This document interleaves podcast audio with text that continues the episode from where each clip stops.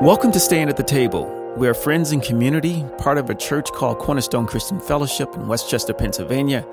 Despite our many differences, we aim to stay at the table, which means we don't walk away from each other when we disagree. We believe the best relationships come when we are willing to listen to each other, showing love even when we continue to see the world differently. In this episode, we continue the conversation on how we came to our statement of inclusion and the story behind it. James gets to answer the question that I interrupted last week because we had come to the end of our last um, podcast. And we talk about the our stories, we talk about our perspective, and we continue to discuss how it felt, how we got there, and some of the behind the scenes information. So, welcome again. Welcome back to Staying at the Table. My name is Matt Kistler, and I'm joined here today by Sophia Futris, James Beatty, Tracy Saletta, and we are continuing our conversation on our church's process through discerning our approach to the LBGTQIA plus conversation. So, if you have not listened to part one of this conversation, our last episode, I'd highly encourage you to do so. Uh, it kind of sets the table. We are just continuing right where we left off, which was I asked a question and then was unceremoniously cut off by Pastor Tracy. But um, that question was to hand it over to James as from an African American pers- uh, as an African American person. How did that shape your experience of this conversation? You know, so in in most of these conversations, I like to uh, uh, tell the real, and then you know what was kind of my knee jerk uh, reflex, and then how did I work through that? The the the knee jerk reflex was, doggone it, we're not going to let another group's issues get ahead of African American issues as it relates to society, mm-hmm. right? So there that's a very human response. Like look i got my own troubles. Can i do can i deal with those? Um, fortunately i have good people around me to help me to work through my knee-jerk reactions. And what that does or for me is to broaden the scope.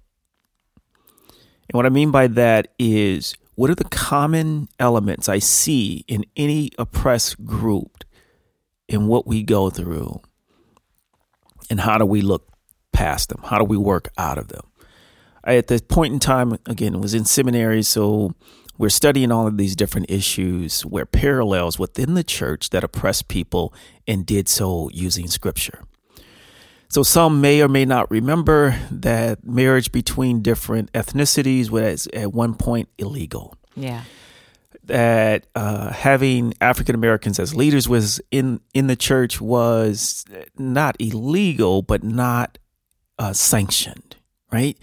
Uh, you couldn't be a pastor in a organized church. In fact, it wasn't until the early 1920s when there was an African American denomination that was not overseen by a white denomination. Right? So you have all these parallels of where church sanctioned oppression. Um, women being leaders. Uh, and so I started processing all of these issues through the same lens of how is it that within the church we found it okay to systematically oppress and subjugate almost everyone. Almost everyone if you are not a white uh, male, heterosexual male, at one point in time throughout history, Christianity has oppressed you. Hmm. That's a reality. My Lord. So when you start looking at the issues that way, then you kind of say, whoa, we need to get off this high horse because our record is not strong. Mm. And so now what do I do? Now, what do I do instead of continuing to uphold those walls of separation? How do I do what Jesus did, which is to bring people close? That was kind of my working through from um, my African American experience, mm-hmm. right? Of first being concerned, oh, am I going to be the and, and as as we're talking about this, I'm wondering, in that knee jerk reaction, was it the fear that I was again going to be put as the target of oppression, right? If somebody else gets in, right, is that is that uh, the mentality that there's on, there's limited mm-hmm. love, mm-hmm. there's limited mm-hmm. acceptance. And if someone else gets in, that means that limit is getting filled up, and I may be on the other side of it. I, am just a thought. Mm-hmm. Uh, and so that's a long winded answer to your question, Matt, of how, as an African American, did I process through it? Yeah. So we, we've kind of talked through the introduction of how we use the book, A Letter to My Congregation, as a starting point. We talked a little bit about the third way. So I wanted to kind of dig in a little bit more about how that conversation around the third way um, shaped the broader conversation and shaped who we are. You know, where now we refer to ourselves as a center set community. And I think that was really foundational to that. And before eventually kind of the end of the road, which is where we started last last time, was our statement of inclusion. That was kind of the end of that particular process as we kind of wrap it up. So, Tracy, how did you see, how did you experience the conversation around the third way? What were some of the barriers that we had to overcome? What were some of the challenges and conversations we had there? I would say the greatest barrier that we had to overcome was the Bible clearly says.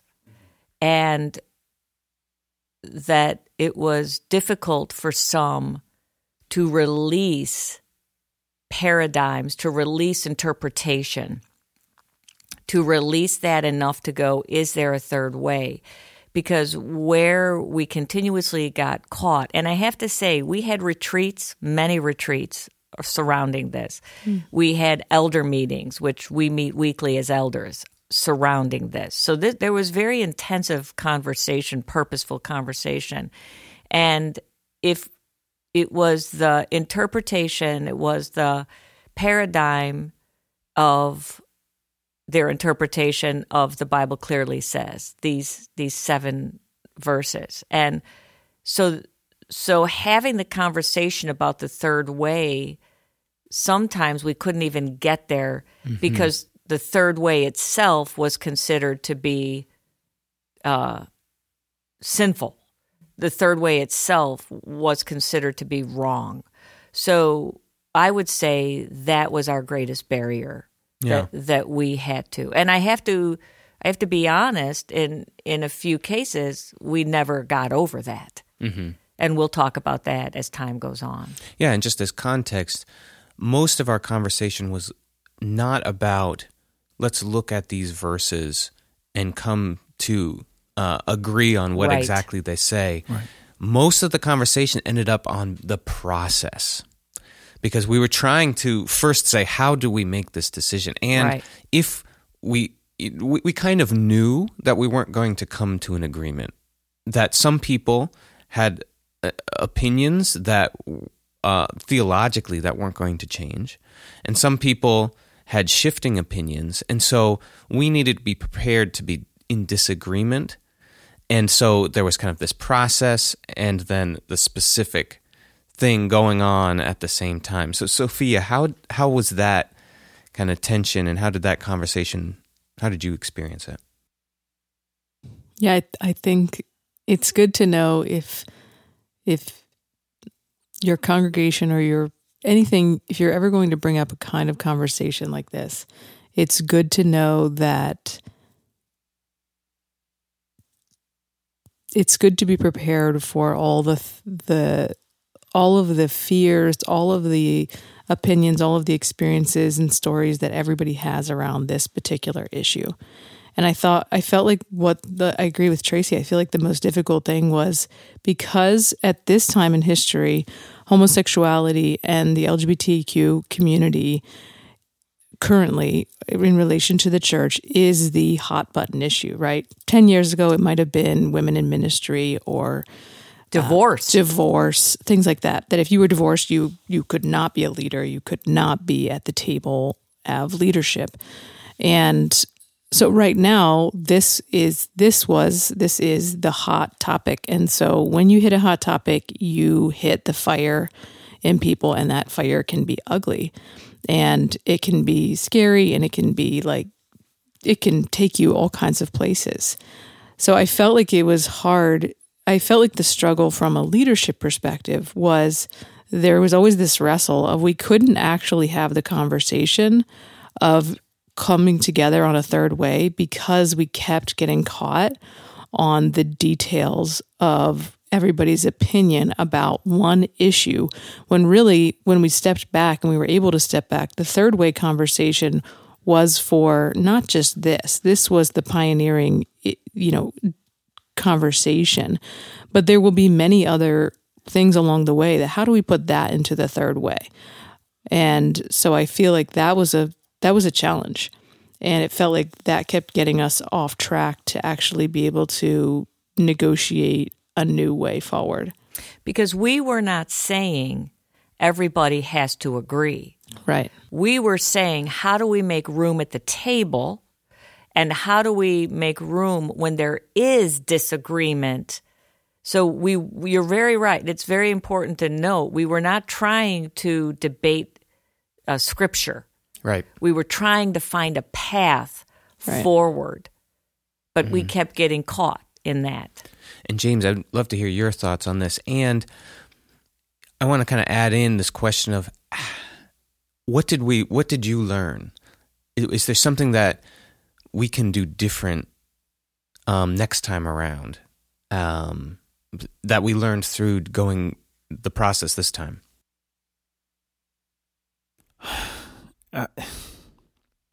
So I think for those that went through it, you're already prepared, right? You understand the patterns. You you understand the emotions, and you understand your own reflexes and how others will respond to that, and how to put those in context. Um, what I find, and it may just be me, is that when we learn something we think everybody the world learns it and it doesn't. The world is still where it is. And it is so if it's anything i would say to get back to your point matt is how do we teach others that haven't gone through these experiences these experiences faster right? So there are still those that are very uh, anti anti inclusion of any type of other. And they're there. And I, I I personally have to resist throwing them overboard because I'm tired. I'm like I'm, I'm getting older now. I don't have a lot more days on the on the planet left. Let me go do the things I like. Let me go be with the people that are also at this place of, hey, I love people to a passion like Jesus loves them. Right? If you read scripture, all right, for all the scripture heads, um, Jesus loved people with a passion. God loves people with a passion. Even those that he disagreed. In chapter 8 of John, it talks about Jesus just being frustrated with people not getting what he's trying to say, but he still loves them. And I'm getting tired of people who don't love people like Jesus did. That's in the name of Jesus. In the name of in Jesus. the name of Jesus. And so that's my problem that I know I have to deal with. right. Yeah. So I'm, uh, mm-hmm. right. Um, my struggle is I want to throw those that are not open over equally bad. So it's, it's, mm-hmm. we're, we're discovering new blind spots in, in our own existence. And that's what I'm trying to learn. Um, because it's about bringing other people in, in, uh, it's a tough job. Yeah. What else did we learn? You know, I think the challenge at this time is once again, we're entering into, we're talking about staying at the table. So, staying at the table was not only having this conversation, but not vilifying those that disagreed. Mm. And what felt like we could not go forward. Mm-hmm. And and remaining in relationship with those that didn't agree and also not having behind the scenes conversations because in churches as everybody who's ever been in a church knows is you try to build factions and and so trying not to have the conversation among one on you know your peers other elders to try to build a faction but to keep the conversation at the table. And and and with those that were disagreeing and and it felt and i'm just saying it felt this way for me personally that there was almost a stubbornness an unwillingness to discuss the third way which was frustrating which is why it took two two years to to work through this um, but i but trying to respect where they were at as well and not othering them so you know it was it was very challenging it was it was it was a challenging time Yeah. Yeah, I I agree. I I feel like it's hard to it's hard to hope for a direction and then also feel like there's such resistance and pushback even to a conversation around it. And I think another dynamic that was added in was it was a bigger conversation and then I'll you know part of my journey in it was am I still going to get to be a leader here? When are we going to is that going to be part of the conversation and kind of waiting like which conversation is going to happen where they're going to decide that they can't have me here anymore or you know that's more personal. I know we'll get into that later, but it, it was it was difficult and it was difficult when some of our conversation then was not kept in the privacy of the elder table and got leaked out to people in the conversation when the conversation was meant to be private that was also super challenging um, because it was it was a sensitive topic and it was personal for me and there was other people in the congregation who I know are are LGBTQ and and affecting their lives as well. And so yeah, I, Yeah. Let- Yeah. Can I?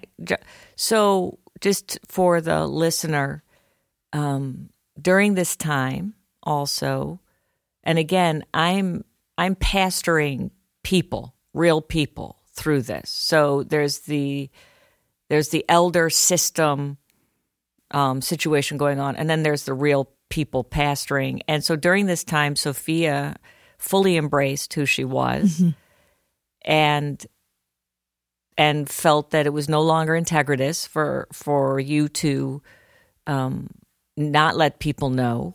So Sophia began to share with first people, a couple of people behind the scenes, because you knew that they would be the uh, most challenged by your uh, coming out. Let's call it that. And before you brought it to the whole table, so you you slowly began to tell people um, what was happening, and and then from that moment, um, what happened was you did bring it to the table, and then there were people who said they wanted you to step aside because you you know, and then we came to the conclusion as an elder team that you needed to remain at the table because your voice was even more important now than it was before. And when did your anointing disappear? right. you know when when you were wrestling uh, you know so all of that so yeah and and then behind behind the scenes i had elders coming into the office you know being very angry with me and being very angry that we were here.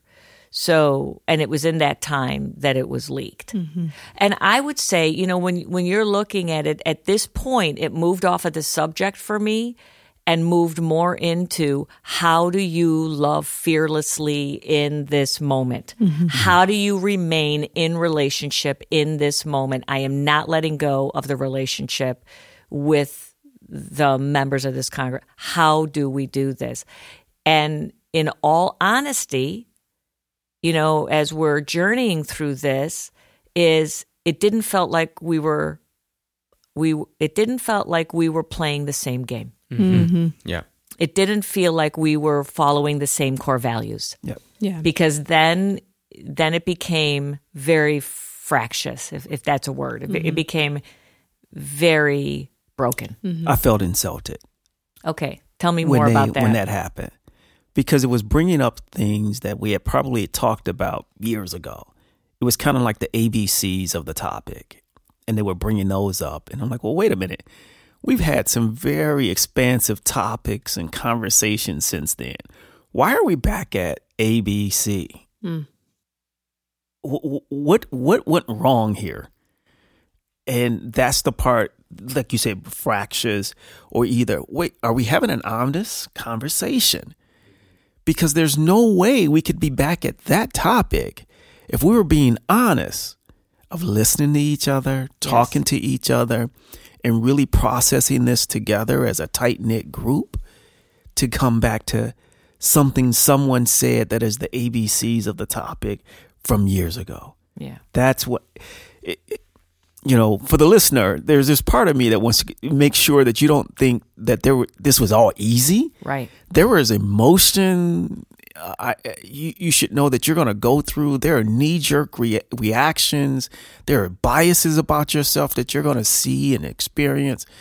And then there's this beautiful other side yes of where you feel aligned with your real values and you go, you know what? I don't care that others would don't think differently of me because I think better about me now. yeah it was worth it It was Yeah. worth it. yeah And I might just to sum up things that if if I was going to go through the process again, I think having the process conversation and the specific conversation at the same time made it really hard. Mm-hmm. If we had the understanding of the third way as a value coming into it, we would have started at a much better place. But the challenge was we hadn't defined that term separate from the conversation about gay marriage. And so we had to fight two battles at the same time. And, you know, as all you're saying, we, you know, one day we're talking about this and then we're talking about that. And we're like, I thought we decided that back, back three months ago. But now, but, but it wasn't decided was the issue was Right. both of those, com- both of those issues needed to be, were, were key. And so I, for anyone who who wants to kind of jump into these conversations, I think having that framework of what happens when we disagree. That's what we mean by third way, not that there's a specific conclusion that is um, uh, of of how you negotiate your differences, but do we know how we approach disagreement? Like, do we have a framework that if we disagree, this is what, this is how we move forward together? Having that is foundational. And I think knowing that before you go in was is a big learning. And then the second thing that I would reflect on was if you have tools, I think it's helpful, and I think I heard this from you, Sophia, to really share some of your background on the issue in a safe place.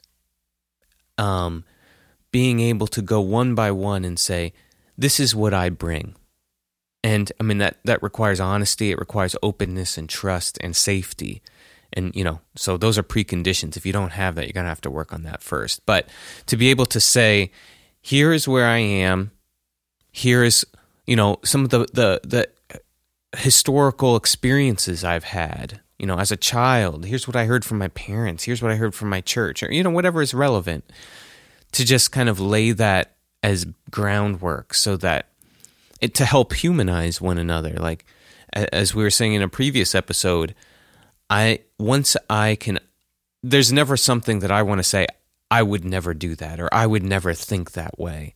And when we get some of that background information, it helps us to say, ah, I see where you're coming from. You know, I disagree, but you know, it, it's not kind of completely out of the blue. So as we as we kind of wrap up, what what as we closed the conversation and got to our statement of inclusion, how did we finally push through to the other side? We talked about that tension of, you know, the the challenges, the difficulty. What broke us through? Ironically, if I believe that the reason was because those that disagreed felt that they could no longer stay at the table. At at relationally, we are still in relationship, but um, at the actual elder table, and they were unable to hold the conversation because, to be honest, if they never would have left but remained and in, in having the conversation, we still wouldn't have written the statement of inclusion because we can't as the way that our the way that our leadership structure works is we have to come to consensus as elders in order for something major to be moved and passed. So the reason that honestly it was able to come to pass was because those that no longer they did not want to have the conversation. They felt we were erring and they felt that we were wrong. And so you know one of them moved away um, and others left. So that's my thought is is and because because from that it it moved forward. Everybody else but it doesn't mean that everybody agreed. So i want to be i want to be mm-hmm. clear you know, is is there were there were elders and and are elders that don't necessarily agree with the LGBTQ plus lifestyle, but they believe in loving fearlessly and they believe in the third way, and and walk that line. Mm-hmm. Yeah, I think the other part that helped push through, at least um, in one aspect, is getting beyond the fear of what others may say, think, or do. Mm. Uh, I remember when we taught the class, uh, it, that was another thought of like, oh, now I'm gonna have to listen to moaning and groaning about uh, people disagreeing. But it's like, okay, this is the process, and it's never as bad as you think. Mm. But that, for me and for some others, is just getting beyond the fear of what may happen let's just go do what we know we need to do if we know that's right. You know, as as painful and as difficult as the time was and discussion and moving through was, I think in the end it was a great revealing of a much bigger transition that needed to happen for our church and yes. our team, which was this is something, there's a paradigm shift happening in the way that we relate to people and not issues. And there is a shift in our vision statement where it's a tangible shift in what we're saying is going to drive us. And from that, I believe that there was just a revealing of, although we all still belong at this table, the big table, there are some people who can't come with us on this journey and this new vision for Cornerstone, which would make room for many more people where it did fit. And I think that can be a painful process. And we don't want people to leave the table because it feels sad or it feels painful and there's loss.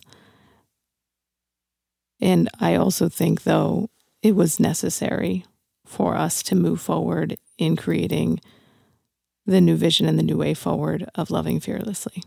Yeah, that God had for us. Yeah. Yeah. And and I also just want to add, I know we're coming to the end, but we did bring this to the congregation at a meeting and said, look, we're having this conversation. We haven't come to a conclusion yet, but we are having the conversation, the LGBTQ plus conversation. We have this book and we invite you to read this book alongside of us. And there was, you know, an explosion there. And and I want to say that it is frightening. It is frightening to have people that you've walked with for years walk a, you know, leave. And it is frightening to see many in your congregation also leave because they are um, so opposed to this. But I, I do so agree with you. The beauty of Cornerstone today and the beauty of this elder team and the unity and the way um, that this opened the door for so much freedom and and so much beauty, and so that Cornerstone could come into her identity. Mm-hmm. Is it was worth it? It was scary. You know, there was times, you know, I'm like, what am I doing? Am I destroying this church? You know, what are we doing? And then I would look around the elder table and go, these are these are seasoned, learned men and women of God, and they are standing here also. And and again, we did go through the battle, but it, it was it was painfully beautiful. Mm-hmm. Yeah. Yeah. Yeah. Well, it's a good place to stop. There's a lot more to say. Thank you to all of you, Sophia, James, Tracy, and of course, the wonderful Dave Moore. Love you, Dave. Dave. Wonderful Dave Moore dance. Um, thank you for joining us in this conversation. There's a lot more to, to be talked about, and we'll get right back to it. Um, but we appreciate you listening, and we just pray that you have a table to stay at this week. Have a great one. Thank you. Bye bye, everybody. Bye bye. Stay at the Table is hosted by Dr. Tracy Soletta, James Beatty, and Matthew Kistler, and produced by Hear It Sound and Studio. Find out more about Stay at the Table at cornerstonewestchester.com.